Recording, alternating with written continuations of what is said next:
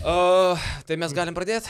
Uh, tai tada ir pradedam šitą laidą. Uh, Vytautas Mikaitis ir Karolis Tiškevičius vėl studijoje. Labas. Labas, Vytai. Sveikas. Ir kada mes esam studijoje, tai vadinasi, prasideda laida iš 9 metrų. Ir mes ją pradedam tradiciškai uh, su iš 9 metrų atributika. Paum. Ir tai yra retas atvejis, kai studijoje pasikvietų svečią e, laidoje iš 9 metrų su akiniais sėdi ne du, o visi trys pašnekovai. Ir šiandien aš esu apakęs, kad mes e, prisikvietėm žmogų, apie kurį tiek daug šnekam dažniausiai prie šito stalo, jam net e, nebūnant, e, jis negirdit greičiausiai to, ką mes šnekam, bet e, mūsų žiūrovai, klausytojai tikrai yra e, girdėję daug e, ir ne tik iš mūsų, e, legendinis Lietuvos krepšinio specas. a, Žmogus, kuris nesilankė ir nesišvaisto po bet kokias laidas, jis eina tik į rimtas laidas, pas rimtus žmonės ir tai yra Lietuvos krepšinio talismanas Edas Nickus. Nickus. Labą dieną, bičiuliai. Iš tikrųjų, su jums labai smagu visą laiką susitikti, bendrauti. Aš nebereikalo juodo sakinių susidėjau, nežinojau, kad jūsų atributika yra tokia, jūs iš tikrųjų šauniai atrodot. Tai, aišku, pasinaudodamas tą pačią progą, noriu pasveikinti visus čia tie, kurie klauso su naujais metais, nes manau, šitie metai bus visiems iš tikrųjų labai įdomus. Nu, kad jūs įdomiai gyvenat ir įdomios laidos, tai aš jau apie tai nediskutuosiu, su jums visada šaunu ir smagu. Jau fain. Jau fain. Šiaip, treneriai, vad kaip jaučiasi, kad atėjo profas kalbėjimo asas apie jūs, visi auklėtiniai, su kuriais kalbėjausi prieš šitą laidą, sako tą patį. Uh, Galima diskutuoti, te, teisingai treneris padarė vienam kitam epizodė, suklydo, teisus, neteisus, bet kad jisai visada mokėjo kalbėti. E, ir, ir kalbom uh, pakelt kovinę dvasę, tai čia yra pagrindinis uh, jūsų kaip ir atributas, teisingai? Na, aš jiems sakydavau, treneris visada teisus. O jeigu treneris neteisus, jūs pasistengite įrodyti. Deja, nelabai ir Nebuvo kas įrodyti. Na ir be abejo, aš visus um, vaikinus, kiek stengiausi dirbti, tai būtent norėjau išmokyti, kad mokėtų kalbėti, nes, sakykim, tiek krepšininkui, profesionalų žaidėjui, tiek būnant treneriu ar vadybininku, jūs turbūt pritarsit, kad kalba yra gebėjimas bendrauti yra vienas iš pagrindinių dalykų. Aš Galų tai- gale, Taip. Labai atsiprašau. na, supranta, jūs valgote duoną iš kalbėjimo, tai jums tas, tas, tas ypatingai turi tikti. Aš norėčiau pakalbėti apie pagarbą. Somebody don't respect this podcast. Yes. Ja, tai čia laikas jau nusimti, ne? Jo, jau laikas nusimti. Sakėm, kad mes Aš vis dėlto norėčiau- pradžioj pabūsim su akiniais. Jo, aš norėčiau jūsų abiejų iš karto paklausti, ką veikėt e, šiandien 11 val. A, Po, gerai, vie, po vieną iš eilės. treneri, ką jūs veikėt 11 Nu, val. kaip ryte? visada, Karolis suplanavo viską 11 valandai. Mhm. Deja, aš jau skambučio sulaukiu tik kažkur apie 12 valandą, bet aš kadangi Karolį pažįstu, tai mane tas nenustebino, reiškia. Aš suprantu, būna laidos, būna užsiemimai, būna renginiai ir į tą grafiką kaip traukiniu pagal eilę tikrai neįmanoma spėti. Tai Karolį, tu tuo esi žavus. A, Ačiū treneri, va, tai, va čia ir aš įsivaizduoju, kad... veikei 11? Kai žai, aš įsivaizduoju jūs taip ir krepšininkui, kuris visiškai sumala šūdą, rungtynių metu vat, pasakot, kad, nu, bet tu vis tiek esi labai geras ir tu vis tiek padarysi, tai, tai iš, iš karto jaučiuosi nebe toks kaltas, bet aš e, pusę dvylikos dar mėgau, jeigu atvirai. Mhm.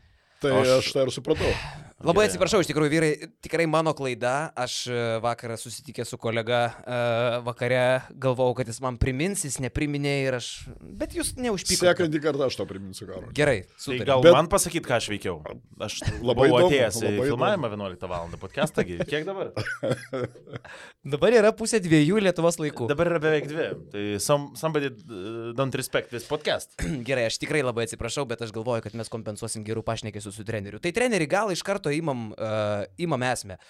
Jūs esat Edas Nickus. Jūsų Taip. Niekas šito nėra paklausęs ir tai yra man įdomiausias klausimas. Dabar galim paspėlioti, koks tikrasis vardas, ne? A, Link to aš eini. Į du klausimai viename. Iš tikrųjų, tai pirma uh, dalis būtų, kam kilo idėja senais laikais, pakankamai prieš, uh, kiek čia jums yra apie 50 80 metų? Ai, ne. Ačiū. 60, 80? Edu Nu, 80. dar dabar 80. Taip, taip. Tai kam tais, nes, pavyzdžiui, mano močiutė yra kometa. Niekas netiki, kad mano močiutės vardas yra kometa.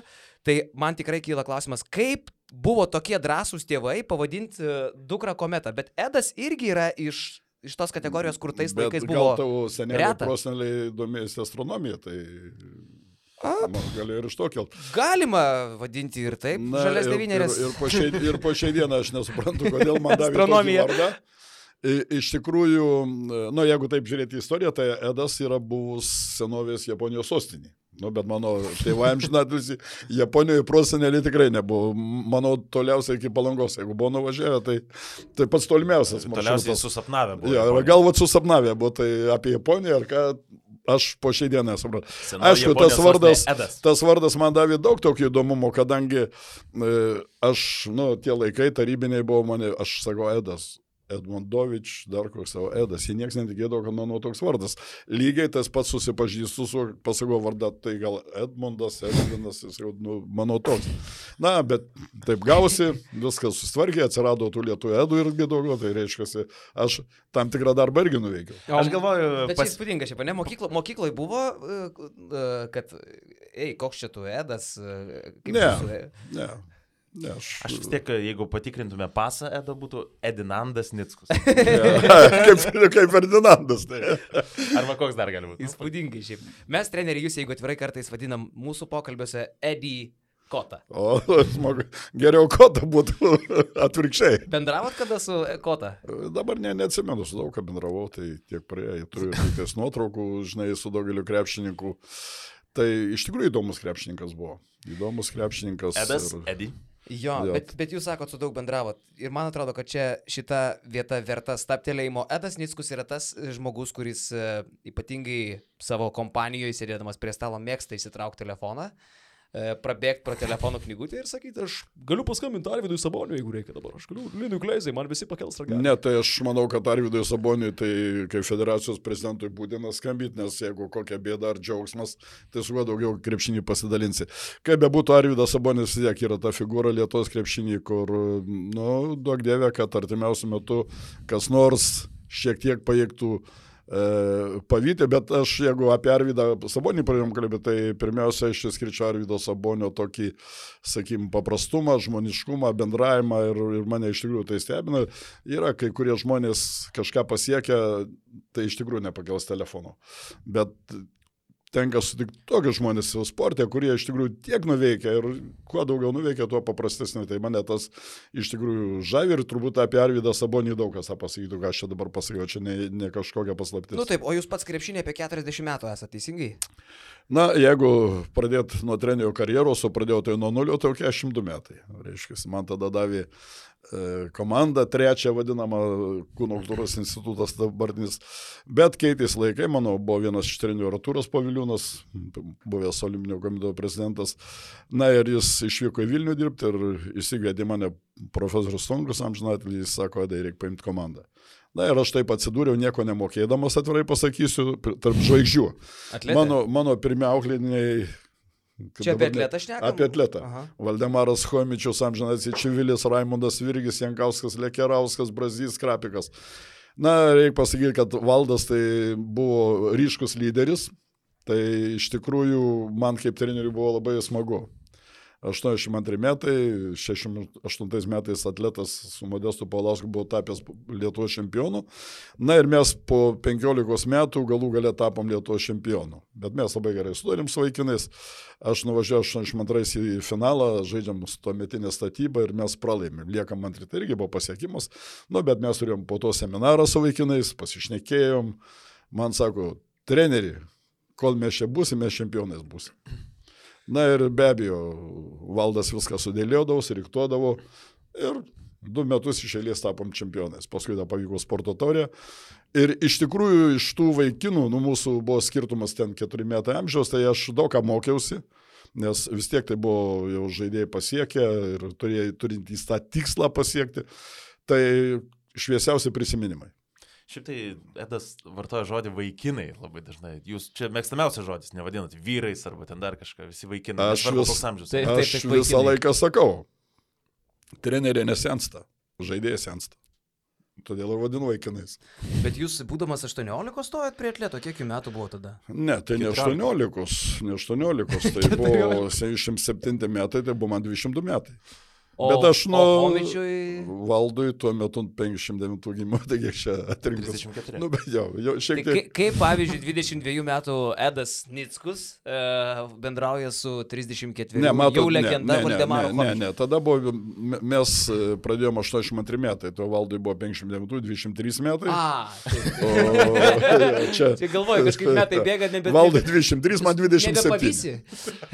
Man buvo 27, valdo ir ten ki- vaikinam kitiem, ir Algis Brazys, Arvidas. Nu, Čia daug pas mus praėjo tų vaikinų ir aš labai džiaugiuosi, kad, sakykim, su tais žmonėm, kuriem teko dirbti, daugumai pasiliko sporte. Bet jūs toks visų draugas, o jūs turit, pavyzdžiui, žmonių, galit ir minėti, neminėti pavardėm, su kuriais susipykot ir nebendravot. Ir iki šiandien, dienos esat nedraugai aš, krepšinyje. aš tokių žmonių nesu sutikęs, ant kurių galėčiau pykti. Buvo visko gyvenime, aišku.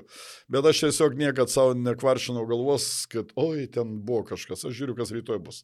Nes dienos taip greit bėga, kad galvot, kad ten pykt ant kažko, ar tai verta pykti. Ką tas pyktis duoda aplamai? Nei, nei pinigų tas pridės, nei tu da daugiau savo sveikatą gansi, norėsi kažkokias ten sąskas. Aš tiesiog stengiuosi su visais žmonėmis bendrauti ir aš vaikinam sakau visiems. Vėl tas žodis vaikinai, reiks pakeisti kažkaip. Guys, guys, guys, guys. Tai, sakai, žinot, kur yra e, didžiausias menas? Nu, Ne tik sportai, bet ir gyvenime, tai išeit iš krizinės situacijos, neįžeidžiant nieko, neapgaunant nieko, neįžeidžiant, nes jūs sutiksit, kad net karą laimėjus nėra laimingų žmonių. Na, nu, sakykim, gyvenimiškai ar, ar visur kitur.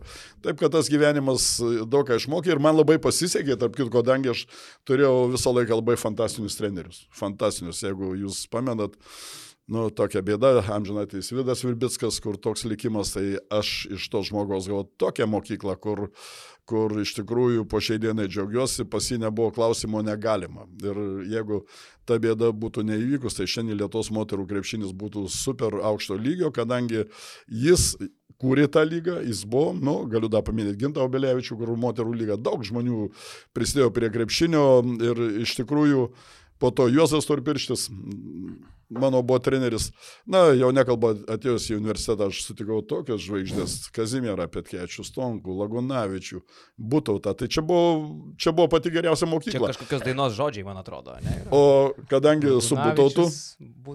E, su, su vyresniuoju būtų. Man teko, sakykim, būti jau ir kolega, dirbti jam vadovaujant, tai man vėl davė labai daug naudos, kadangi Stepas Būtautas tai buvo vertinamas tuometinio tarybų sąjungo, nu, kaip be būtų, tai 72 metais Sugubos rinktinė laimėjo trečią vietą olimpinėse žaidynėse. Šiandien nors vienas treneris laimėtų su bet kuo, ar Madagaskaru, ar kuo trečią vietą, tai jis turbūt ten gautų kokią salą dovanų, ne? O tais laikais žmogus gavo Maskvičių, nes tada tiem komitetai reikėjo tų pinigų. Tai va, tas gyvenimas, bet buvo žmonės, sakykim, tie, kurie tikėjo, kurie norėjo ir labai džiaugiuosi, kad man teko bendrauti, sėdėti ir su Gomeliskiais, ir su Kondrašinu, kurį aš laikiau vie- Sėdėt prie stalo. ir prie stalo, ir šonės stalo, ir paklausyt, ką jie kalba. O su tai- Gomelskiu vyresniuoju sėdėjot? Su visais, ir broliu, ir, ir jaunesniuoju. žmona. Ir- Ne, su žmona. Ne, kaž, Gomelskienė. ne, su žmonom nesidėjom, nes visą laiką būdavo turnyrai. Taip, kad ten labai smagi žmonės iš ryto gyveno. Aš čia galėčiau apie daugelį, ar ten, pažiūrėjau, gruzinų Mikhailas Korkė, jeigu tokį atsimenat. Aš vis galvoju, kada prieisim prie Tbilisio dinamo. Galvoju, nu, tikrai kaž, kažkaip nueisim į tos Tai, laikus. sakykim, ir su vyriausiu, Taras Korkė, ar kaip buvo trenesnė, dabar jau teko su visais pabendrauti. Tai, sakyčiau, Petrovičių Kondrašiną, tai aš iš tikrųjų laikau genelių trenerių, nu, jis vienas pirmųjų laimėjo olimpinės žaidynės, tuome, tu, tais laikais, kur tai buvo neįtikinamas dalykas, ačiū Dievui, kad ten Modestas Paulauskas buvo, tai galim pasidžiaugti, galim prisiminti, tai, tai iš tikrųjų buvo fantastiniai žmonės. Aš gal klausimą, kaip manai, ką reiškia Edas vis minė pabendraut? Pabendraut lygų? Uh, pabendrauti lygų, pasėdėti prie stalo, aš taip, aš taip galvoju. Lygų? Lygų alkoholiniai gėrimai. Bet, Nu- bet tai nėra blogai. Treneris, šiaip jau, man jūs esat vienas, kaip čia pasakyti, nu tokių tūsovniausių trenerių Lietuvoje. Pavyzdžiui, nėra nei vieno e, vakarėlio, kuriame krepšinėje, kuriame man tenka dalyvauti ir ten nebūtų trenerio Edonickos ir visai nesvarbu, ar tai yra, e, ar tai yra Valdemaro Homičiaus gimtadienis, ar tai yra, Edo, ar tai yra Virginijaus Šeškaus e, žmonos balius. Bent jau atsimenu, tikrai labai aktyviai anksčiau dalyvaudavote Lietuvos moterų krepšinio lygos uždarimo šventėje. Taip, taip, taip. Jūs esate aktyvus Lietuvos krepšinio tūsovčikas, reikia pripažinti. Party makeris, šeikeris. Nu, bičiuliai, jau už tokį gyvenimą aš turėčiau čia kokį jau gauti apdovanojimą, reiškia, jeigu jau taip.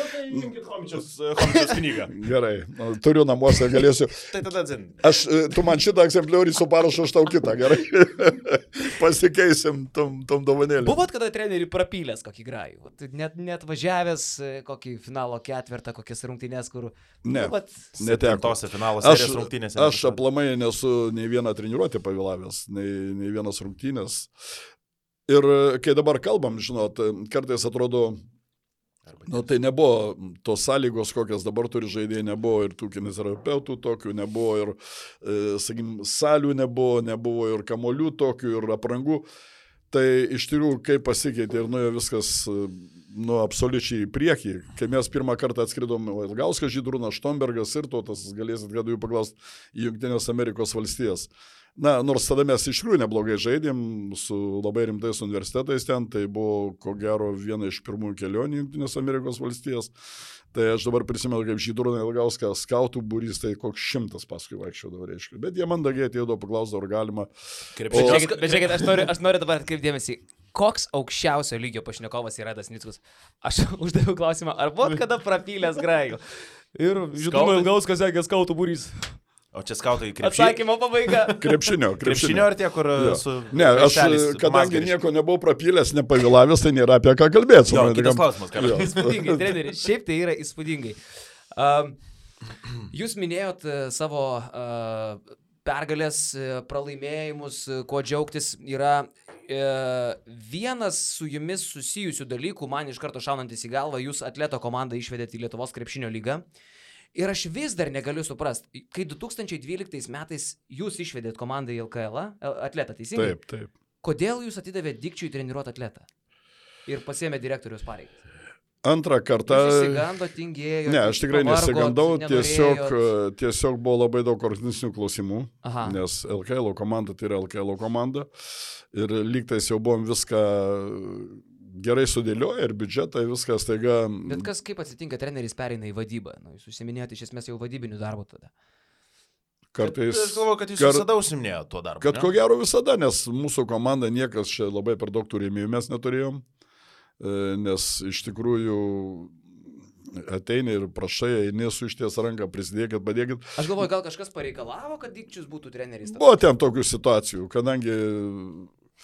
Bet aš vėl nenoriu lysti į tas, sakykim, užkulisius, kas ten kur ką, kaip, kas Mes pardavė. norime listi už kas pardavė, kas įdomu, iš... jūs, jūs dabar jau turbūt galite pasakot praėjo laiko, ne?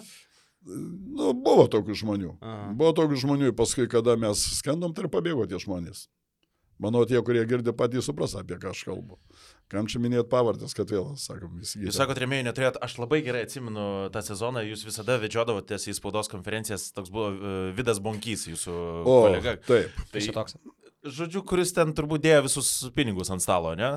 Na, be abejo, jis vienas buvo iš pagrindinių rėmėjų mūsų Vidas Bonkys ir mes iš tikrųjų su juo daug ką nuveikėm ir, ir surinkom, nu vis tiek. Bonkys jau skambas, matai.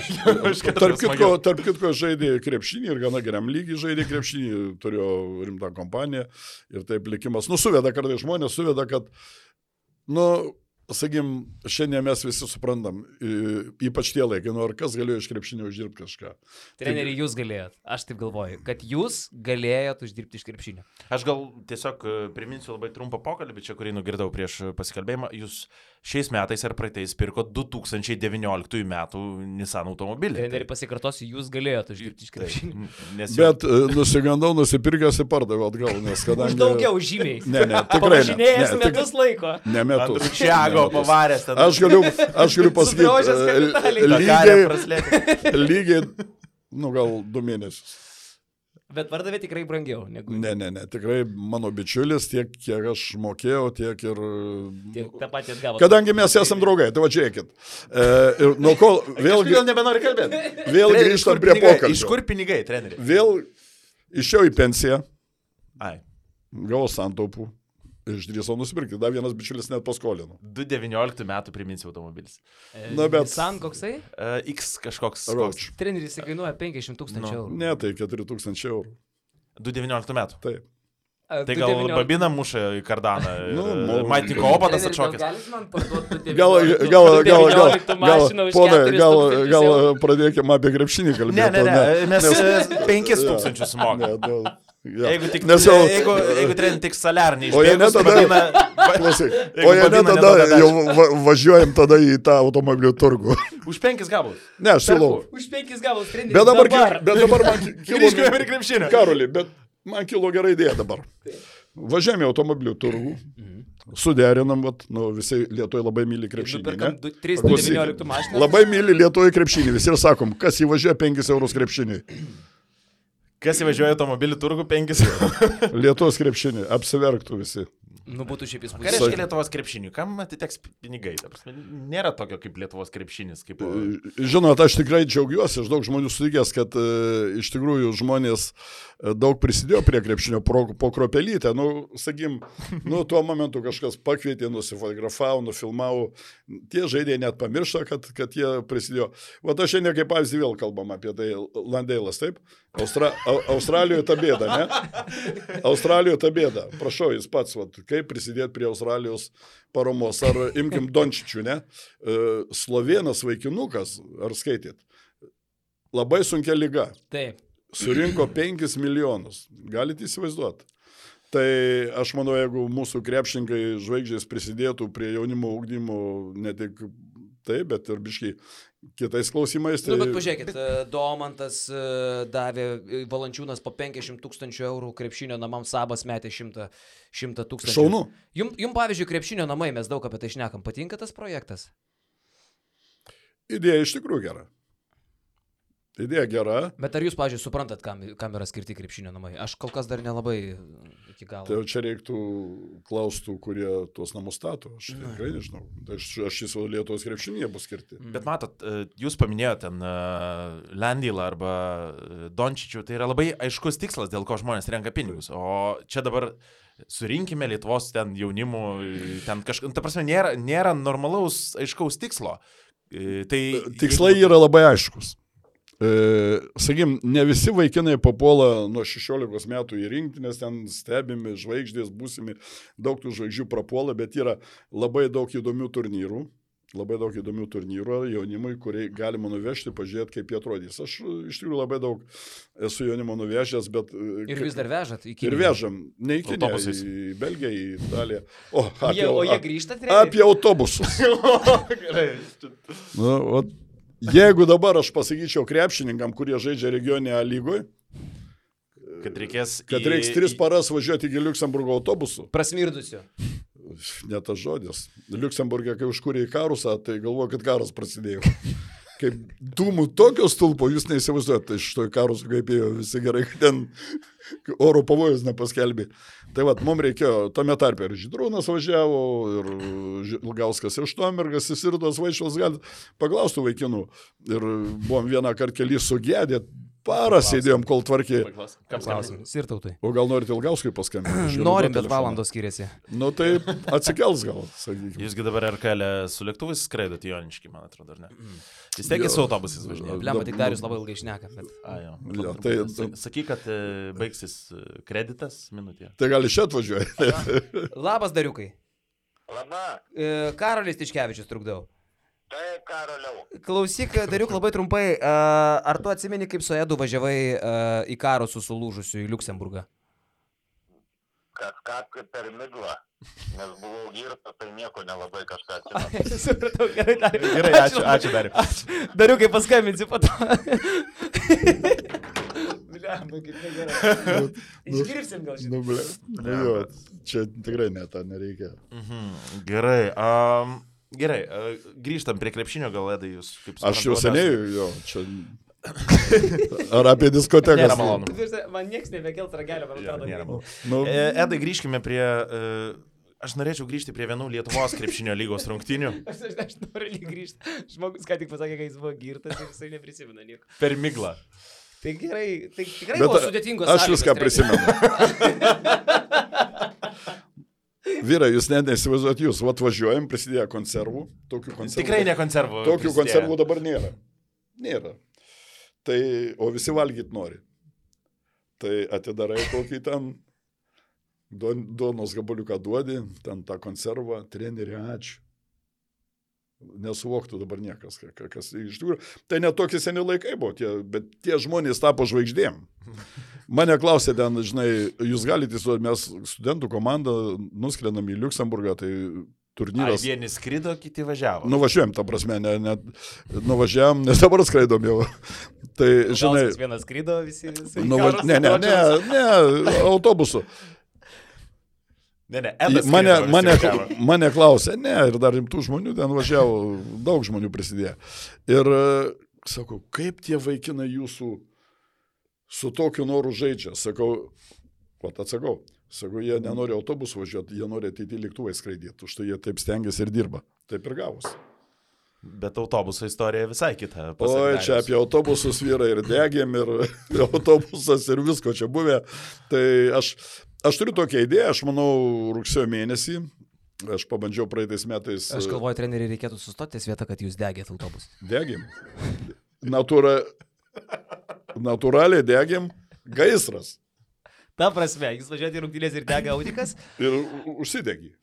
Kas, kuri vieta? Variklis? Ten, gali, Gale? žinai, mano, aš savo tašiais Tai tai gal- gal... rankenas pasėmiau. Tai gal pastiksinsiu, gal žaidėjom šachtą užsidegė. Visko ten buvo. Visko buvo. Bet čia įspūdinga, ta prasme. Bet jūs kaip suprantu, kad nepavėluoti rungtynės, jūs važiavę su degančiu auto, autobusu. Užjėsinom. Ja. Laiku pamatėm. Ne, O- aš jums ką noriu pasakyti. pylė ten ugnies treneri. Žybalo? ja, sniegu, sniegu, sniegu. Nes gruodžio mėno buvo, tai sniegu bandėm. A, e, čia, Tarp- šitą reikia tarp kitko, laida, laida mitai ir tikrovė. Tai... Jo, jo, jo. Seneliai, tuoj perėsim prie šito. Mitai ir tikrovė, žinau, kad Vytas labai gerai pasiruošęs laidai, bet treneriai, kalbant apie pavėlavimus, visai neseniai buvo įvykis ir aš pabandžiau pasidomėti dar tuo įvykiu, kaip jūsų komanda regionų lygoje teisingai. E, Studentų lygų. studentų lygoje, atsiprašau, vėlavo į rungtynes, neatvyko ir galiausiai buvo netgi tos rungtynės e, atšauktos, Ne, diskvalifikuota mums, komanda. skait, mums skaitytas pralaimėjimas. Bet, E, bet Nors sak, jūs sakėt, kad buvo kamščiai, bet man sakė žaidėjai, kad dar vairuotojas labai ten durnai kažkaip važiavo ir Ne, nuvažiavo į kitą tikrai, galą. tikrai ne vairuotojas, aš pats, va, net mes... Jūs pats Jūs, vairavot. ne, navig, navigacija va įsijungęs, kur važiuoti, jūs neįsivaizduojat. Nu, pirmas dalykas, rungtynės padarytos, įsivaizduokit, Vilniuje 18.30. Ten e, geležinio Vilko gatvė reikia pravažiuoti, ten mes vėlavom pusę valandos. Tai jūs neįsivaizduojat, vat, nevairuotas, važiuojam, sakom, kur bandyti, ten lendam kamščiai, ten lendam kamščiai, visur kamščiai. Kaip įvažiavam į Vilnių ir nuo savanorių prospektų 2 valandas 45 minutės važiavam iki salės. Gal patiks, pasitikslinam, kilintą iš Kauno išvažiavot. 16.00. Nes atrodo, kad 18.0 išvažiavot. 16.00. Man sakė 15.50 išvažiavo. Nu, aš jau. Rungtynės turėjo būti 18.30. Taip, taip. Bet e, Ir mes lygiai 19.00 buvom prie, prie salės, reiškia. Tai per mano karjerą aš nesuvokiu, kad taip galim pas, pasielgti, nepalauk, nors mūsų du žaidėjai buvo toje, sakykime, salėje, laukė ir visi žino, kad mes važiuojam. Nu, ir pradeda argumentus ieškoti, kad, sakykime, ten e, ateina kita komanda, dar kažkas. Esmė visiškai netame buvo. Nu, mes tą komandą, įsivaizduokit, buvom veikę 40 ar 50 taškų, aš neatsimenu dabar. Ir, ir vėl čia ne, ne, ne dėl to, bet, žinot, tam lygiai teisėjos paskiria. Jie žiūri laikrodį, nes reikia kitur lėkti teisėjauti. Na, nu, už tai rungtynės ir nevyko. Ir plus, o gavo aš- baudą? Gavo, gauna. net už ką baudą galit pralaimėjimus skaityti. A, tik pralaimėjimas, ne? Na, e, aš manau, žinai, Karolį, kol kas nelieskim tos temos, nes man labai skaudėtas studentų grepšinis. Šiandien nenorėčiau apie tai kalbėti, bet iš esmės taip negalėtų būti. Aš neįsivaizduoju trenerių, kuris nenorėtų duoti žaidėjams žaisti. Per mano karjerą tokio atveju nebuvė. Tai aš klausiu ir kitų trenerių. Tai kad nepalaukt, kad nesužaist, kad važiuot atgal pirmin, kad jaunimui neduot šansą patobulėti, aš po šią dieną aš nesuvokiu. Mes Tai parašėm... salė buvo užsakyta. Žiūrėkit, aš visiems sakau, pasakykit man salę, aš išspręsiu. Bet kokiam mieste. Bet kuriam mieste. Sužaiskim žaidimą mitas ar tiesa. A, trenerijus prie Romanovo dar, kai Maskoliūną atleido, jūs sakėte, aš esu pasiruošęs perimti e, komandos, Žalgerio komandos vairą. Čia jau mitas. Bet aš pasakysiu apie Romanovą. Nu, va. Kadangi čia tie laikai buvo, mūsų komandai užrodė žaisti nacionalinį lygą mūsų salėje, kadangi netitinka reikalavimų. Tai kadangi ponas Romanovas vadovavo e, visai žalgerio sistemai, tai aš nuvažiavau paprašyti, kad leistų žaisti Kausto salėje. Na, aišku, aš ne per krepšinio pasaulio žmonės patekau pasipęs kitus, nes ten, žinot, krepšinį, tai, o, atvažiuosiu. Nusikalstamo pasaulį. Ne, ne, ne. Sakė, turėjo sąskaitą. Iš jūsų aplinkos, va, žiniasklaidos Per žmonių. Miklovą. Miklova. Ne, ne, ne Miklova. Tiek to jau. Bet e, Buročia. kalbėkim per Miklovą. Pulkovskį. Ja. Tai, žinot, nu, ir, ir jis sako. Keli, jis, e, Toma, jis mane nežinau, nežinau, kas aš toks. Nu, aš tokią knygų ten iš jam padovanau, kur ten e, amerikiečiai išleidė, jis pradėjo. Ateina Edas Niskus pas Romanovą, Kubak, Jevrapieskį, Virjonov, pa basketbolą. Bet jūs, Pasims... bet jūs pamatytų, koks, koks leidinys buvo išleistas amerikiečių. Ir tada Edas. Ir Romanovui. Aš jam parodau, jis taip, o čia sako, čia jūs jūsų treneris. Aš sakau, teko taip likime pabendrauti. Tai mes vietoj... Pasikuklino, treneri, vietoj- pasikuklino Vietoj šitoj vietoj. 15 minučių mes su juo diskutavom dvi su pusė valandos, nes man tada reikėjo su komanda išvažiuoti jau į... Ir jis jums nepasiūlė treniruoti žalgerio, pavyzdžiui. Ne, tikrai nepasiūlė, nes e, ten buvo, buvo kam treniruoti ir galų galę aš savo tokių ambicijų nekėliau net. Nes reikia žinot, sakykim, tas galimybės, aplinką ir visus kitus reikalus. Taip kad, e, bet pokalbis buvo gana įdomus, aišku, pasakė, pas ką kreiptis, vis tiek nesisprendė klausimai. Tai aš paskui dar geriau viską sprendžiau. Bet susitikimas man su juo iš tikrųjų buvo labai įdomus. Buvo tiesiog apie jį buvo daug kalbama daug darom, daug rašoma teigiamai, neigiamai, bet, na, žinot, pradžiai, atsimenat, kas nenorėjo su romanu nu, nusifotografuoti. Nu čia kaip su selu tuo metu, žinai. Taip. A, Gali patikti, gali nepatikti, bet... bet Tai su selu dabar galima nusifotografuoti. Nu, Nu. Tai treneri Žalgerį. Buvo, buvo galimybė, kad treneris. O jūs pažįstat selą, treneri? ne, neteko susitikti. Nes būčiau tikrai paskambinęs. Ja, ne, tai paskambiai, linkėjimas per. Tai nebuvo treneri, kad būtumėt Žalgerio vyriausiasis treneris. Ne, ne. Matot, e, aš ne, negalėjau būti, kadangi atletas visą laiką buvo, kaip čia pasakyti, toks kaip varžovas žalgiriui. Bet visi žaidėjai, kuriuos jūs minėjot, kurie žaidė atletę, vat, ir nuvažiavo į Žalgerį. Tai aš labai džiaugiuosi, kad, sakykim, tie vaikinai, va ir šiandien net su Romanu Butautu po treniruotės kalbam, atsakau, pažiūrėkit, ką ta komanda davė Lietuvos krepšiniai. Šiandien e, atleto komanda. Kestutis Kemzūra, taip. Grigas Rimas. Toliau e, Zabarauskas, Neris, Rytis Vaišvila. Visi treneriai. Maksvytis Kazimiras, ne? Kazys. Kazys. Pažiūrėkit, kokį lygį pasiekė. Nes jie matė tą aplinką, jie matė bendravimą, jie dalyvavo. Vaidas Leliuga irgi Powergate radio išėjo, kaip pranešinėjo. Atletė. Atletė. Neatsimenu. Treneri, antras uh, mitė, mitas ar tikrovė, jūs įkūrėt LKL. -ą. Aš vienas steigėjų buvau. Vienas iš steigėjų. Kadangi tuo metu buvo situacija, nu, krepšinį buvo toks, kaip visą laiką pertrauka vyksta, chaosas. Mes dalyvavom net žalgris, mes dalyvavom profbasket varžybose, jeigu tokias gird- girdėjot, nes nebuvo kur žaisti. Top basket.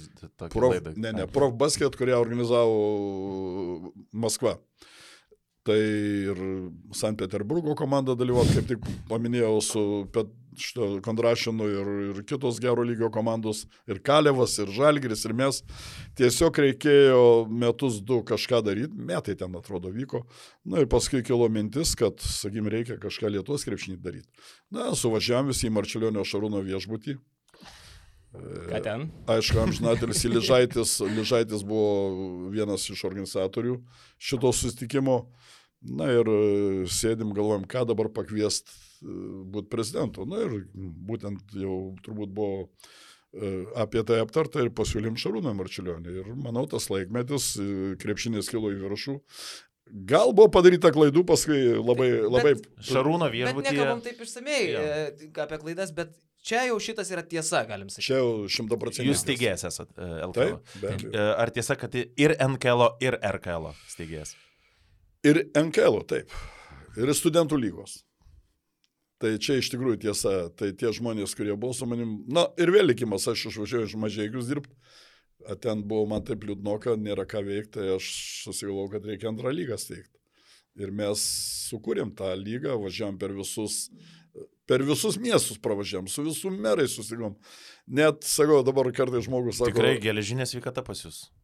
Mhm. Ta, su visais merais susitiks. su visais tų Tikrai turi daug sveikatos. Gerai, tiesa, mitas, aš dabar turiu dar Mhm. vieną. Treneri, ar tiesa, ar mitas, kad jūs po pergalių skambindavot 118 informacijos telefonu, e, važiuodamas iš rungtynių ir sakydavot, sveiki, čia skambina treneris Edas Nickus, e, važiuojam dabar po pergalės, nugalėjom BGTU ir kur galim pavalgyti.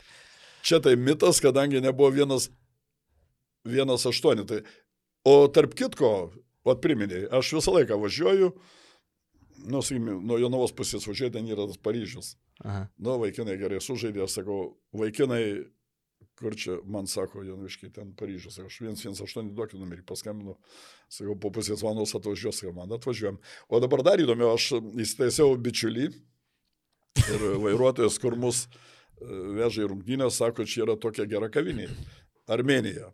E, Važiuojant link Laipėdos, ten prieš pat posūkį. fantastiška, fantastiška. Tai- Jo? fantastiška. Aš atvažiuoju pas tą e, šeimininką, gal jis girdi, gal negirdi. Sakau, grįžtam iš Klaipėdos ir komanda pas jūs vakarieniauja. Jis taip į mane atsargiai. 50 eurų užstatą. Gerai, sakau. Grįžtam, aš jau skambinu, po, busim po 40 minučių, viskas paruošta. Dabar aš jau paskambinu. Ne, nereikia man nieko aiškinti. Treneri laukiam jūsų. Tik užsta- užstatą, tik Nereikia. Jokių, jokių, jokių, jokių, užstatų nereikia. Nieko nereikia. 100 eurų. Bet vėl, tą, ką aš vadarau, mato tie vaikinai, kurie ateity gal dirbs treneriais ar vadybininkais ar, ar kitais e, kažkokiam krepšinio srity. Ir aš džiaugiuosi, kad mano daugelis, sakykim, tų krepšininkų, kurie su manim buvo, aš dar kartą sakau, ir dirba krepšinėje, ir prisideda prie krepšinio. Tai aš va tuo esu labai... Treneri, tiesa ar mitas, aš dabar antrai iš eilės, Nu. kad esat sulaukęs NBA uh, pasiūlymo. Be abejo. Tiesa. Tiesa, taip. Nuklokit. Papasakokit apie tai. Na, žinot, čia viešiai ryšiai. Tai Pasiūlymo iš NBA lygos. paklausykit. Dabar jūs prisėskite. Ja, na ir mus pakviečia į Izraelį, Friendship Game, ten fainas turnyriukas toks relaksinis. O praeitais metais mes buvome į Latę, su vaikinais laimėjom pirmą vietą, bet čia jau aš apie istoriją. Na prie ir žinai, NBA trenerių. prisimam tų, reiškia, visokių Lavašų. programėlių, žinai, vėliavėlių, ten ir, LK nu, ką tai galim, suvenyrų. Prisivagėt. Ne, ne. Nes kiek galim, tai čia nu, po vieną žmogų, o jūs... Tai, daug paėmėt. nu ir dabar, žinai, visą tą renginį Friendship Game organizuoja Atlanta Hawks e, savininkas, tarp kito, Ed Pekovič. Ed. Ed Pekovič. Jo. įspūdinga. Atlanta Hawks savininkas. Na, man patinka bendrauti.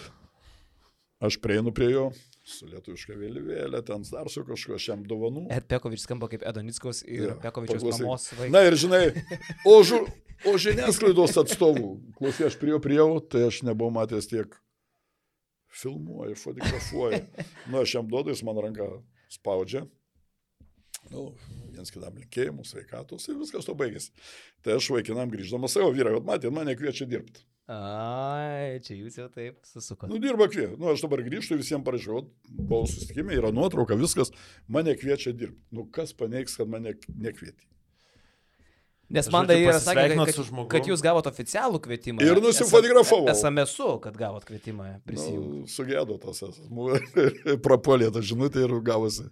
Ai, Nu, tai čia po jo, čia, ne? čia e, džiaukas. Ai, džiaugas. Gerai. Aš tai vis galvoju, kaip pedas, uh, o gal aš kažko nežinau, kodėl jūs su Naiku uh, sutarties nesat pasirašę niekada? Tarp, tarp kito mano Ed pravardė, mano pravardė Ed mane krepšingai Naiku ir vadino.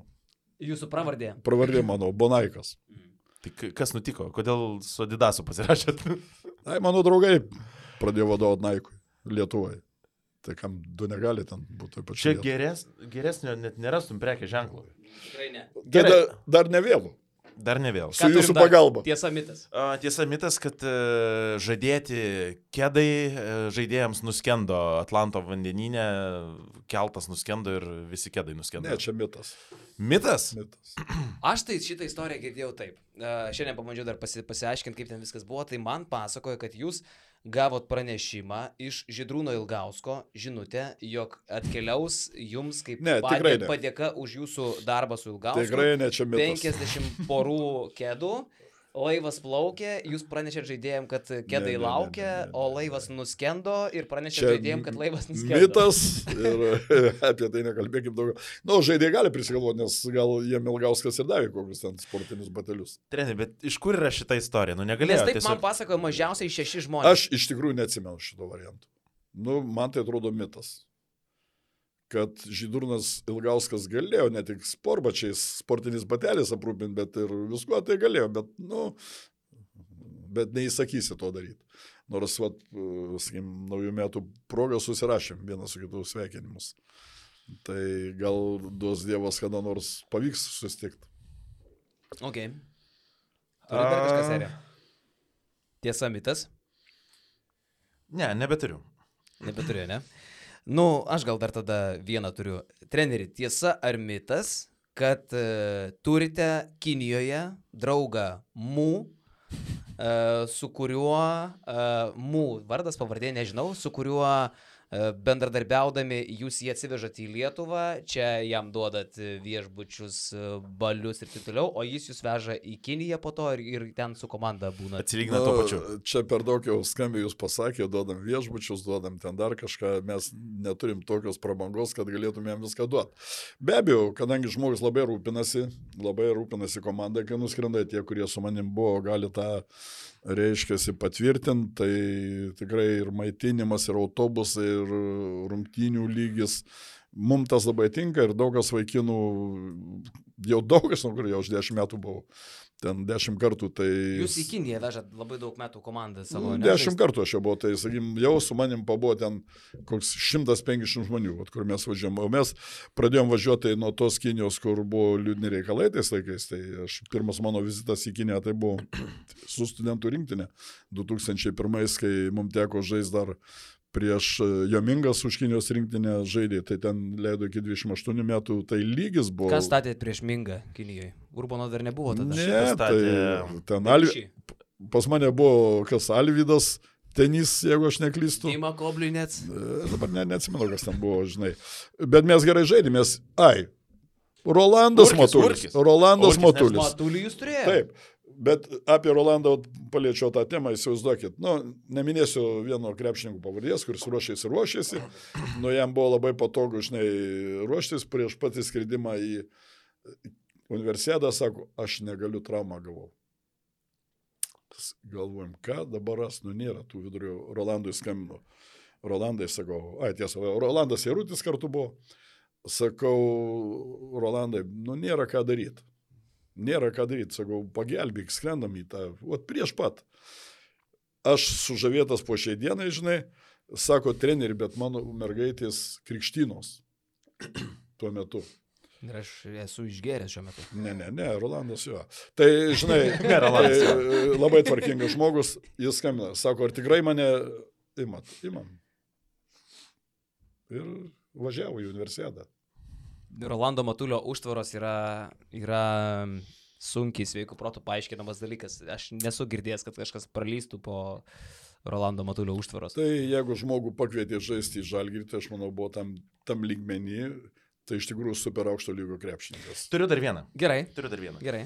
Ar tiesa, treneri, net, net aš, aš pats šiek tiek sobejojau, bet man atrodo, esu beveik šimtų procentų tikras, kad jūs taip sakėt man vieną kartą, palangoj. Uh, prieš nemažai metų jūs sakėt, kad Tomas, uh, Tomas Urbanas jūsų auklinis, teisybė. Taip. Sakėt, kad bus arba kažkas panašaus, arba geresnis už Valančiūną, tiesa ar mitas? Kad geresnis už Valančiūną, tai gal aš to ir nesakiau, bet kad jis galėjo būti labai aukštam lygiai, tai aš tuo buvau įstikinęs ir dirbom ir jis, nu, sakykim, pirmą kartą sezone žaidžiant LKL jis daugiausia kamuolių atkovojo. Treneri, ir 2013 metais dar pats komentavau atleto rungtynės tada, man tikrai atrodė, kad iš Urbono bus geras žaidėjas. Ir, e, ir kas čia atsitiko? Jisai sužvaigždėjo, e, nedirbo, Dirbo normaliai, kol... moteris, kol, kur problema? Kol neatsiranda, sakykim, tas, kad jau čia kažkas kreudžia, jau visi kviečia, Kas skriaudžia, ta prasme? nu, treneriai, blogos sąlygos čia jam ir taip toliau. žinot. Jis galėjo būti mega, jis 220 ūgio. Du- Galėjo. 15 Po šiai du dienai aš sakau, jis galėjo būti labai gero lygio krepšininkas. Ar jis NBA būtų pasiekęs ar ne. Nu, bet vėl, nebuvo tos krepšinio mokyklos, pas jį tos pradinės. E, Tomas geras žmogus, apie daug galėčiau, aš priverčiau jį mokytis, priverčiau baigti vidurinę mokyklą. O kada jau numojot ranką ir pasakėt, kad nieko nebebus? Na, kadangi čia įsivėlė daug žmonių irgi matydami, kad iš jo gali padaryti tipo kažką, bet nesuprasdami, tiesiog prikūrė planų, vizijų. Na, čia visa- Agentai prie jo prilipo Taip, kažkokie, čia ne? kreipėsi, kur tik nesikreipė, reiškia, Urbanas, čia reikia sutartį nutraukti, ir į federaciją, ir visur, kur tik galėjo. Bet kada tai prasidėjo tokie užkilisiai dalykai, ir, nu, daug dievė galvoju, jeigu žmogui pasisekti, alytų, jie ten jau su šeima, žinai, ten. O nuvežė. grįžtant prie tiesa, mitas tiesa, kad pavyzdžiui su tokiu Tom Urbanu jūs asmeniškai irgi buvot pasirašę sutartį kaip agentas, kažkas tokio, Ne, kaip agentas kad, aš, kad jis su jumis 10 E, metų turi būti. Kad... aš niekada neusiminėjau tokią veiklą kaip agentas. Tai sutartis be abejo, Dar, septyni, bet dar tai penki bu- metai galioja. tai buvo vos ne 10 metų. Septyni metai. Va, va, va, aš apie tai esu girdėjęs, metai. kad super ilgas. Tai jeigu tu paimi žmogų, kaip pasakyti, nu, vaikščiot, mokantį, o daugiau nieko, tai jeigu tu, jis ateina pasai 16 metų, tai jis tai gali krepšinį pradėti tam lygiai žaisti apie 24 metų. Taip, taip. Tai čia net, net neįmanoma, sakykim, kaip agentui kažką. Gerai, o kai jau matėt, kad Urbanas eina šunkeliais, ne, kad jau renkasi nebeteisingus sprendimus, jūs bandėt jį stabdyti ir sakyti, bandėm kad, kalbėti, bandėm. kad tai nebus gerai, ką dabar darai.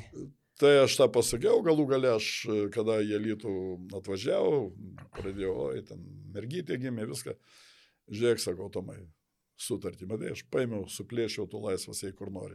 Ir laisvas. Nu, Tomas man atsiunčia, dabar pasveikina visą laiką. Aš manau, su metais supras, kad jis padarė labai didelę klaidą. Ir man labai gaila, gaila to vaikino. Jis galėjo turėti gražų gyvenimą, gal dabar turi gražų, aš Bet to, negaliu. Urbanas buvo toks ne vienas, aš pabandžiau pasižiūrėti ir, ir norėjau jūsų paklausti, kas yra labiausiai nuvylęs jūsų talentas apskritai, nes aš atsimenu, jūs turėjote ir tokių, mano galva, mega galėjusių būti žaidėjų, kaip Karolis Babkauskas, kaip uh, Tviraga. Šarūnas Beniušis, uh, tas pats Šarūnas Vingelis atrodė gali būti super sniperis aukščiausio lygio. Šarūnas Beniušis, aš jį po šiai dienai laikau labai aukšto lygio krepšininku. Jis jau, bet vėl, aš jį pakviečiau į komandą, kai jis buvo 12 klasėje. Aha. Tai, sakykim, tuo metu tas vaikinas iš vis niekam nebuvo įdomus. Ir gal aš būčiau net nepastebėjęs, jeigu ne mano žmona, sako, pažiūrėk, koks įdomus vaikinas, mes žaidėme mažai. Zita Nickovinė, jūsų Taip, super jo, palidovė. Na ir žinot, ten tie laikai, nu kiek čia nedaug tų metų, Garliavoje pirmą kartą vyksta konkursas, dėjimo iš viršos aš skambinu, sakau, Šarūnai atvažiuok dalyvauti. Tai mažai, nerado galimybių jį atsiųsti. Nu, bet mes organizavome, jis atvažiavo, padarė. Ir sekančiais metais laimėjo LKL oro karalius. Tai iš tikrųjų gabus vaikinas. Tiesiog Bet reikia... sustojo dabar, jis nacionaliniai lygai rodo puikius rezultatus, Puikius. o LKL e, Vėl, nepavelka atrodo. Matot, kai ateina į komandą, reikia, kad treneris pažintų ir gebėtų panaudoti ten, kur reikia. Jeigu daug mes rungtinių žaidė ir, sakykime, ir... Nu, bet Sireika jam tikrai duodavo ten vietos reikštis. Na, kaip čia pasakius. Be abejo, aš Šandanas reikia mesgi kartu sportavom ir mokėmės, aš labai vertinu, gerbiu, bet būna kartais, sakykim, toj sistemoje trenerių, o tas žaidėjas netinka. Gal jis kituose mato kažką kitą, tai tų žmonių buvo ir tokių, sakykim, vaikinų, kur, o, iš jo nieko nebus, o tapo žvaigždėm. Taip, kad čia sunku patekti. Jiem Šarui jau 26 metais turėjo pradėti žaisti. Vingelių istorija vėl truputį kitokia. Gavo tokią sudėtingą traumą, kur man gydytojas sakė, kad žer iš visiems sportuos.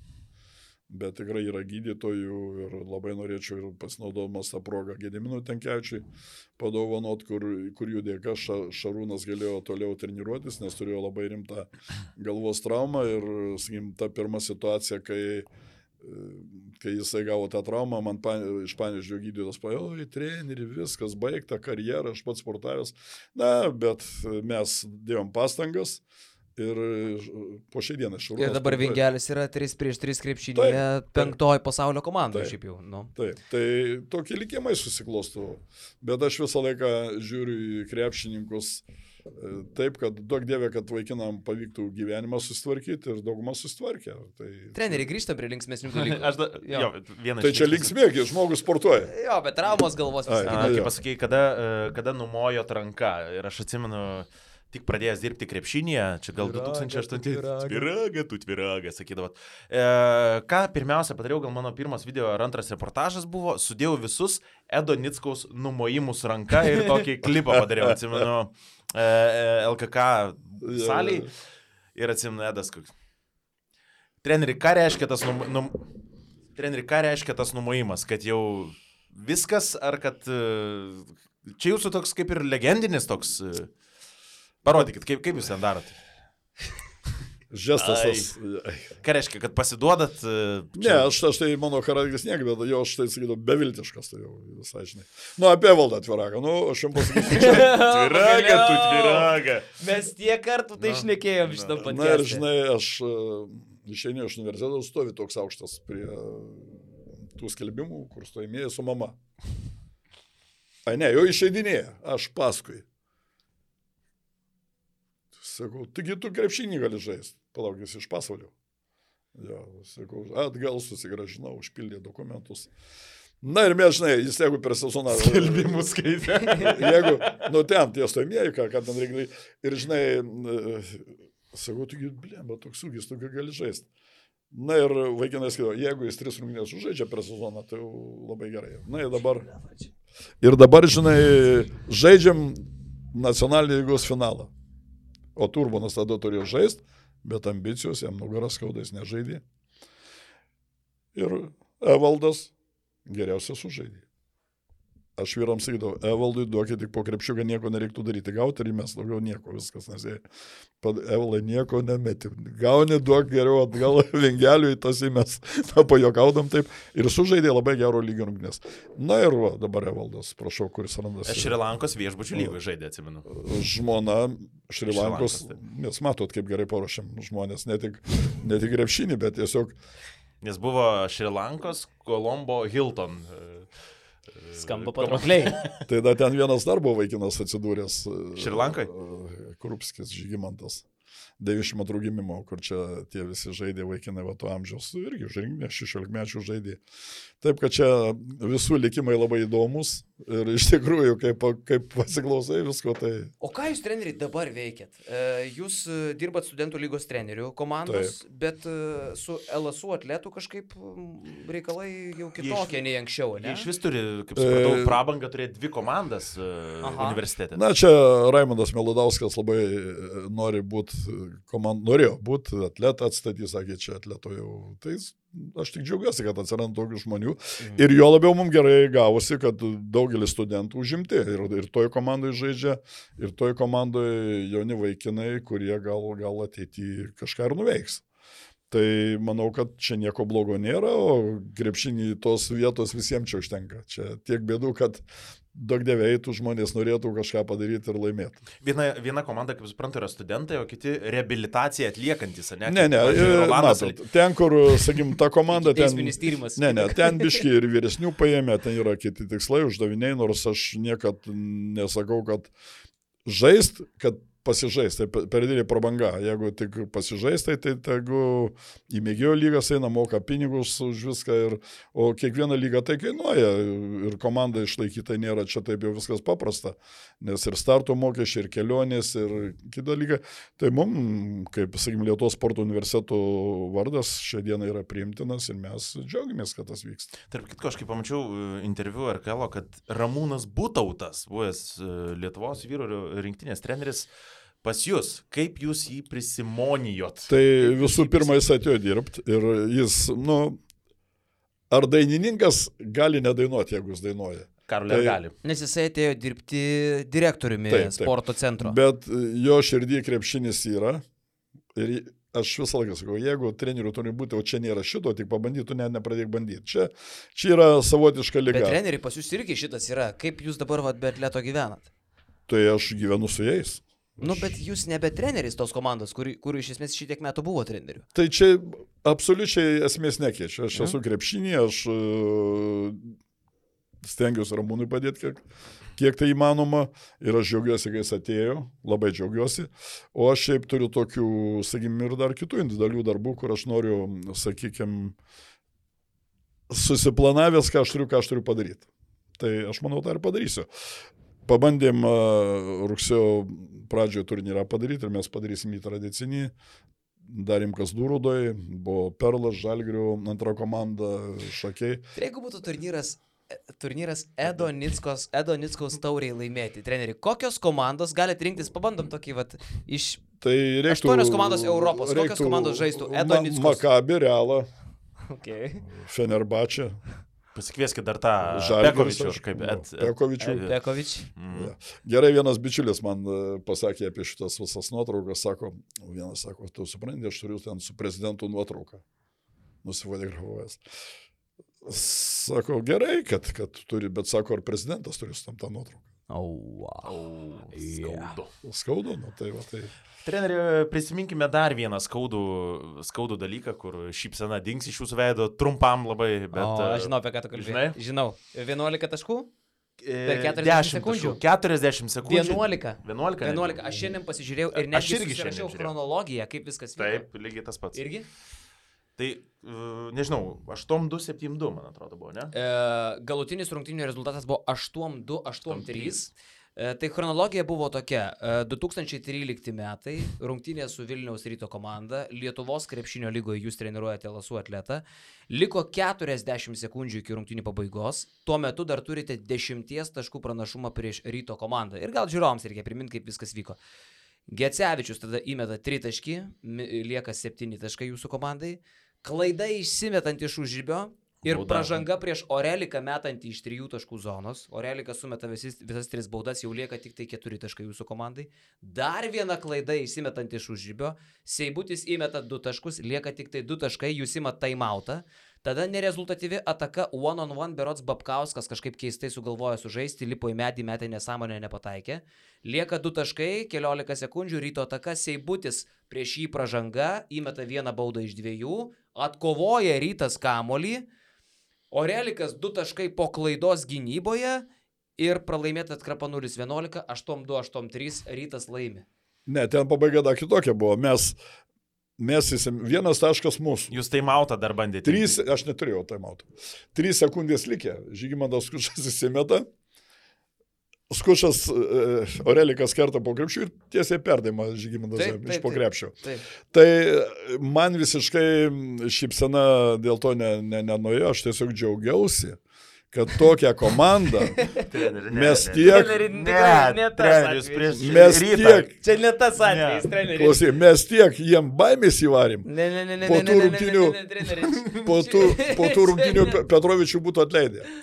Ir įsivaizduoju, aš tik tą įrodžiau, parodžiau, Ed ką Petrovičių. galima padaryti iš jaunų žmonių. Vat kokią komandą galima padaryti. Bet treneri, e, viskas gerai, iki tų 40 sekundžių, bet e, aš galvoju, uh, tai turėjo būti skaudžiausias pralaimėjimas karjeroje, šiaip jau. Turiu menį... Mano karjeroje buvo skaudesnių dalykų. Į restoraną Paryžių nevažiavot po rungtynių. Greičiausiai. Ne, tai galbūt tu Nes aš mačiau baigėsi rungtynės ir Malašauskas, berots taip sumusikavo rankom ir, na, hui, išėjo iš aikštelės. Nu, tai gal belieka daryti daugiau. Nes, nu, sunku būtų įsivaizduoti e, kitą, kitą tokią situaciją, kai per kem sekundžių 11, taš- 11 Ne, nu tai Olimpiakosas ar kas pralaimėjo Eurolygą per kiek ten sekundžių, 9 ar kiek taškus. Gerai, treneri. O čia jauni- o čia jauni vaikinai. Norėčiau užėti jūsų rūbinę, ką jūs po tų rungtynių savo auklėtiniam pasakėt. Nu, sunku atsiminti, ką čia pasakiau. Aš anksčiau aplamai prunginės eidavau su jais daug diskutuodavau. Daug diskutuodavau, bet aš manau, kad tuose rungtynėse to nebuvo. Aš manau, kad jūs turėjote visus išsiuntinėti. Ne, tikrai ne. Ne, jauni vaikinai. Na, Matai, e, kiekvienas klubas turi turėti strategiją, taip? Ką tu nori tą sezoną. Nu, mūsų buvo strategija neiškristi iš tos LKL. Mūsų nelabai ten ir vertino kažkas, bet mes po 30 taškų niekam, Alitų vieną kartą pralaimėjom. Ten buvo, nu, ten niekas nežaidė, nesuprasti dėl ko ar ką. Tai įsivaizduokit, jeigu mes žaidėm čempionatą ir vaikinai tų rėmėjų nebuvo, mums tada nuėmė visą finansavimą, kadangi, reiškia, negavom net, net pusės biudžeto. Sažiūrėkit, vaikinai, galime mes baigti sportuoti, bet geriau jūs žaiskit, aš viską sutvarkysiu, iš, išsilaikykim ir prašau, žaidžia daugiau. Net tokį vaikiną, Dominiką Domarką paimkim, ne? Mhm. Aš man teko dirbti su jais, kai jam buvo 17 metų. Kas galėjo patikėti, ar Sabetskis Donatas? Aš atėjau, jis jokio rinkti nebuvo kviečiamas tada. Tai prašau, ne. Prašau kokį, na, tai dabar biškiau žinot, jau, jau 28 metai eina, taip, kad tas amžius laiku, jeigu kas nepastebi, nepamato ir jeigu tu neturi va tų pagrindų, kur reikia turėti, tai mes kalbėjom, vienetai yra va Šiškauskas, Šalengas, Sirtautas, kur be jokių rinktinių, pasiekė tokį lygį, pasiekė nacionalinės rinktinės, bet tai yra vienetai. O, sakykim, kitam vaikinui reiktų, vat, ką aš kalbu, vežti tuos turnyrus, parodyti visai kito lygio komandas. Tai a, kiek, kiek tie vaikinai mato tokių, tokių turnyrų? Na, nu, mhm. jeigu mes žaidžiam saim, su vaikinais iš Švedijos, ten iš Norvegijos ar Laplandijos, tai mes juos įveiksim. Ypatingai bet, iš Laplandijos. Laplandijos. Jo, bet, jeigu, bet mes turim žaisti tie vaikinai turi žaisti su aukščiausių profesionalių klubų jaunimu, tada, tada jie tobulės. Aš treneriai, iš vis e, jūs, jūs galėtumėt būti, pavyzdžiui, kokios nors e, kariuomenės, koks vadas ar panašiai. Jūs kalbomis. Jo, kalbomis, kalbomis jūs sugebat, minės. Jūs sugebat labai greit per trumpą laiką mobilizuoti komandą ir Edgarui Stankievičiui, dabartiniam Lietuvos futbolo federacijos generaliniam sekretoriui, atsivežus Kataro, Fil Filipino ar dar kokią nors rinktinę, skambutis Edui Nickui ir jisai turi 24 valandas surinkti komandą, kad vat, varžovai turėtų su kuom pasivaržyti. Ir tai yra ir buvę ne komandą. Vasarą, kokį Liepos mėnesį, ten vieną iš pležo, kiti į sodą ir vat, jau jūs turite komandą. Treni, kokiu būdu? Na, aš visai neseną, dabar pavyzdį pasakysiu iš tos serijos. E, gaunam tokią kvietimą vasarą e, nuskristi į Paryžių, mhm. sužais su Pietų Kalifornijos universitetu. Sako, mielai, bet pinigų tai nėra. Sako, viską apmokam. Skrendam. Surinkau smagią tokią kompaniją. Per kiek laiko, treneri, per kiek laiko? Per tris dienas. Ir jūs patikėkit, mes Per tris dienas, iš kurių dvi niekam net neskambino. Ne, o, o, o su keturiais dar reikia tik galvoti, ar jie iš vis dar žais. Na, reiškia. Na ir kai nusivežė, mes 3,5 kėlį, 2,5 kėlį žaidėm kaip lygų su lygės, paskui laimėjo ten 14 prieš mus ar kiek. Po to 40. Tai ne, ne, tikrai ne. Tikrai ne. ne, ne, tikrai ne. Bet kadangi atsivežė tuos jaunus duoti pažaistai, aš tik noriu ką pasakyti, jūs galite tiesos, mama mokėjo kelionę mokėjo maitinimą, viešbučius, kad Mergas. sužaist draugiškas rungtynės Parkerio krepšinio akademijoje be žiūrovų, be nieko. Tai aš ir vaikinam sakau, pažiūrėkit, koks šansas. Paryžiui pabuvot. Pamatėt ir ką būtų nuveikę, nieko nebūtų. Aš galvoju, Edo galėtų būti, kai būna tarp vardo ir pavardės įsiterpęs koks nors žodis. AK. Jo, AK. Pavyzdžiui, e, krepšininkų Edas Viltis Nickus. ačiū. Edas, jūsų, jūsų gyvenimo šansas. Gero gyvenimo būdo agentas. Taip, taip. Na, aš sakau, jeigu tu gyveni toje srityje, turi ir dirbti toje srityje, ką tu moki. Trenerio, jūs, pavyzdžiui, turėjote tikslą e, tapti, jūs šiaip žinomas kaip jaunimo augdytojas, atletas, bet jūs turėjote tikslą tapti Žalgirio treneriu, NBA treneriu, Eurolygos grando treneriu. Na, kas mane žino, tai, sakykim, 93-4 man čia Lietuvoje kaip treneriu nelabai buvo konkurentų. Jeigu tai buvo. Skamba, Antraštė. skamba labai pasitikinčiai treneriai. nu, tai aš tą drąsiai galiu ir pasakyti. Vladas Garastas. O okay. Garastas. Ok, aš out. Nu, žinot, nenoriu kalbėti šiandien apie žmonės, kaip ten viskas įvyko, tai buvo superinė komanda užauginta, bet tiesiog po to viskas buvo ir sužlugdyta. Tai aš Jūs apie atletą, kaip geras tas atletą. Taip. Nu, tai ten, čia geras to tai mažiausia. Sim, kaltė. Aišku, buvo tokių, net aš pats buvau nustebęs, uh, filmas apie grepšinį. kur teigiama, kad ten atėję treneriai pakvietė tuos žaidėjus, tuos žaidėjus, atletas, kurie, kurių net nebuvo prie, prie tų žaidėjų, kai atėjo. Tai to melo daug yra, bet aš kol kas tos temos nenoriu liesti, ateis laikas. O tai paliesim. kada treneriai ateis, kai bus jau 80 metų? Ne 90? tai kokie, kai 90. Kai neturėsit ko prarast. Nu, be, aš O dabar jeigu neturiu. treneriai, būna sako, jeigu aš prabilčiau, ne? Jeigu jūs prabiltumėt, kaip mano mačiutė sako, jeigu aš prabilčiau, sudrebėtų ten Lietuva. Sudrebėtų Lietuvos krepšinis, jeigu jūs prabiltumėt. Šiek tiek taip. Kadangi, matot, Papasakotumėt jeigu, viską, jeigu, jeigu, galėtumėt. mes norim, kad krepšinis tikrai tobulėtų ir eitų į priekį rezultatai, mes turim iš tikrųjų būti labai tokia stipri šeima. E, Bet tų užkulisių, užkulisių krepšinių jūs patys žinot labai daug ir tai netarnauja krepšinio labui. Na, aš daugam sakau, kokios yra, e, kur yra bėdos krepšinio. Bet jeigu tu tą kalbėtų iš karto tampi, nu, tu įsigyji, kaip pasakyti, ar, ar Nu, bet kurie tau žmonės, sakykim, pavydė, silpni žmonės, stiprus nepavydė. Ir, ir tau nekeršė, tiesiog silpni žmonės, už nugaros, kitur. O jeigu jūs jau daug metų krepšinį, jūs bendraujate daugiau dabar su visais treneriais, visų klubų vadovais negu aš, tai matėte, yra, yra bėdų.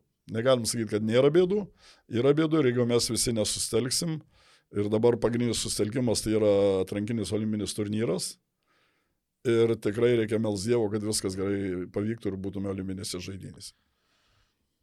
Treneri, e, apie žalgerį prakalbam. E, neseniai Židrūnas Urbonas davė patarimų Šarūnui Jasikevičiui, vienais kitais klausimais spaudos konferencijai. Jeigu jūs dabar galėtumėt e, patart Šarui dabartiniai situacijai Eurolygoje, koks būtų jūsų patarimas?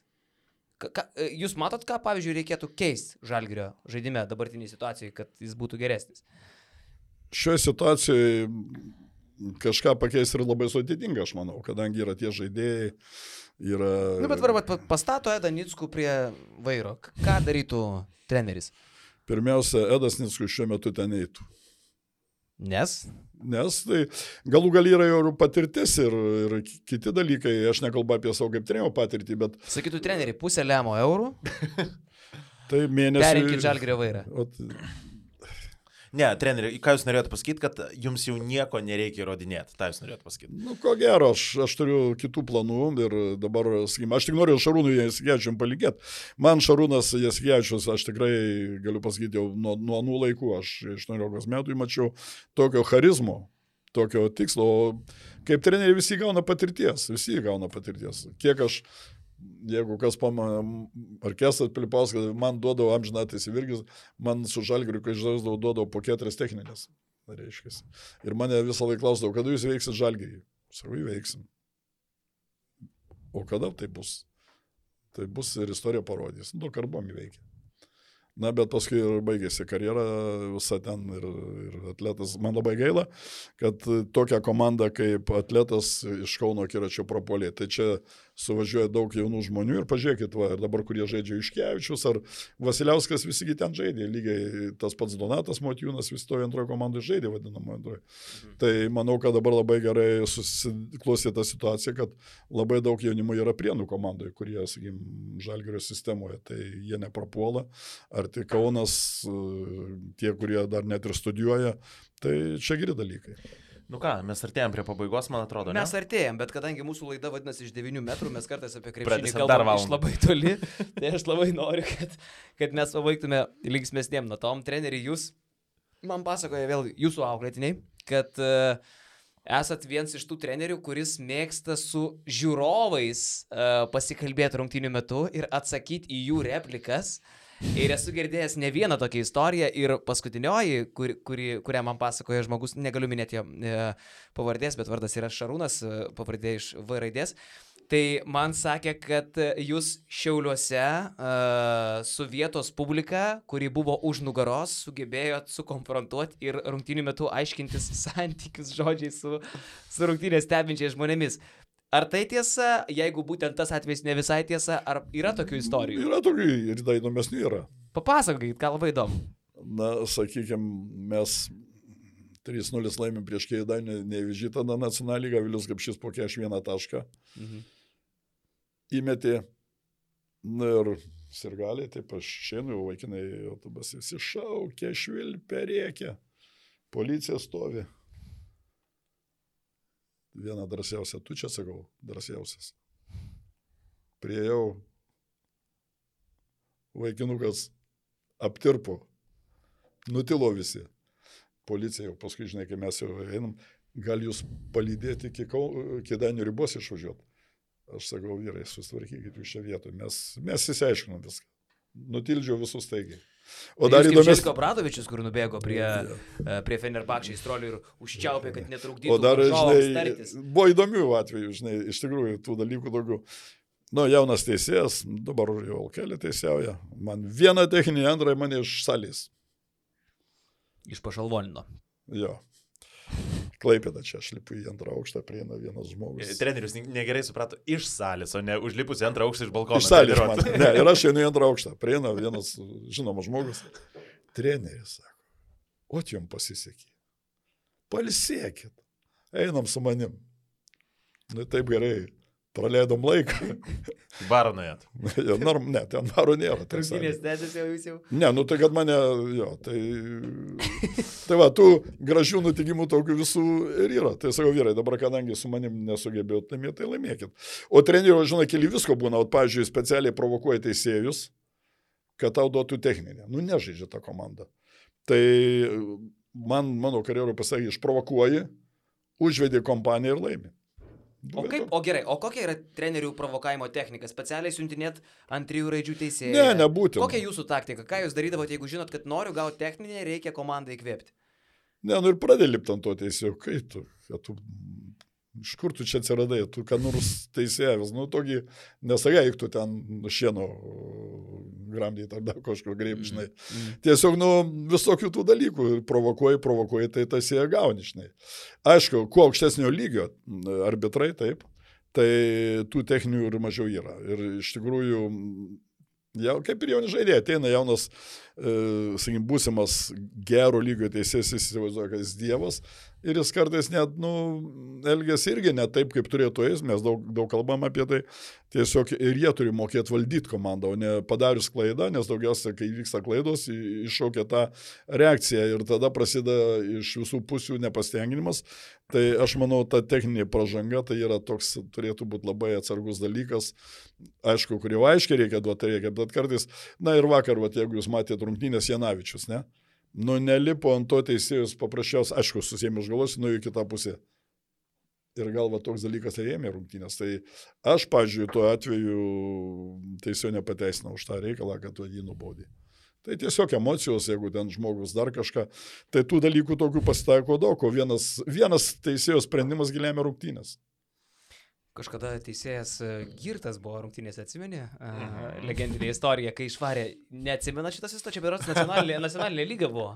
Neatsimenu kažką. Labai labai jokinga. ten Labai buvo. juokinga Jisai, e, Nu, šiais laikais tai protų nesuvokiama. Papasakok, Vytukai, tu. Aš, aš tiksliai neatsimenu, bet ka, jisai, uh, žodžiu, jau kaip jau pasakė, kad jau jam gana, jisai paplojo publikai, nusilenkė ir demonstratyviai tiesiog išėjo iš salės. Ir mes po to jam parašėmgi. Taip, taip, taip, taip. taip. Nu, sakėm, kad labai Bet, geras pasirodymas. e, žinot, o vėl prisimėm apie tą dalyką, iš tikrųjų, e, vertinkim ten gal 20 metų atgal ar ką, sportas iš esmės pasikeitė. Sportas suprofesionalėjo ir jeigu anksčiau jaunimas ten daugiau kažkur norėdavo porungtinių nueiti ar ką, dabar sporte, bent aš kalbu krepšinį, šitie reikalai tikrai sumažėjo, daugelis e, krepšininkų labai atsineša profesionaliai ir tas mane labai džiugina, nėra tokio kaip anksčiau, o kažkur po rungtynių reikia važiuoti baliavot, paskui vėl, aišku, vienetų būna, bet šiaip aš, e, kiek su jaunimu dabar dirbu, pasikeitė reikalai iš esmės ir aš to iš tikrųjų galiu labai pasidžiaugti. Nu, fantastika, nuostabus pokalbis, treneri, ačiū Jums, kad, kad, kad atvykote ir mane tiesiog vertė žmogus paklausti, aš privalau Jūsų paklausti, ar prisimenat Dimą Koblinets ir ar Jums šitą pavardį dar kažką Tai tai labai gerai. tai kadangi jis, sakykim, ten ir vyko visos bėdos to Koblinėcu ir su visais kitais, Ai. kadangi Ilgauską išvežė į NBA, ten už, už mano nugaros viskas vyksta. Ir, ir, nu, Ar, čia- ar iš Koblinetso galėjo būti žaidėjas? Aš apie tėvą kalbėjau. Aš apie Dimą Koblinets. Dima, aš su juo reikalų neturėjau, reiškia. Sakė, kad treniravo. Ne, ne, aš jo ne. ne, ne. Jis taip sakė. O, ačiū žaidė jūsų Dievui. komandai. Man ir Lavrinovičius brolis sako, treneri, aš pas jūs vienas rungtynės žaidžiau. O, sakau, reikia prisiminti, reiškia, daug žaidį. Kur jūs buvote tada, kai žydrūnas gedimą, tai su tavim treneris Nickus jokių reikalų Net- niekada neturėjo. nepažįsta ir... Ne, kad su tėvu aš bendravau, gal kokio treniruoti, na, žinai, tiek žmonių praėjo, kad, kad pavardė man Keitėsi ir žinoma. miestai, ir veidai. Keitėsi. Ir keičiasi. Apie Žydrūną Ilgauską paminėt, e, trumpas klausimas, kur jūs buvo tada, kai Vidas Mačiulis išlydėjo Žydrūną Ilgauską uh, į Ameriką, kai susidėjo tašės jaudinę, kur jūs tada buvot? Tai gal aš vienintelis irgi iš tų, kur, ne vienintelis, bet keletas, kur, reiškia, prieš įskrendant mes su Žydrūnu e, buvom krekždutį, gerėm sultis ir aptarinėjom situaciją su juo. Krekždutėj. Sultis, tarp kitko, daugiau nieko. vis dar.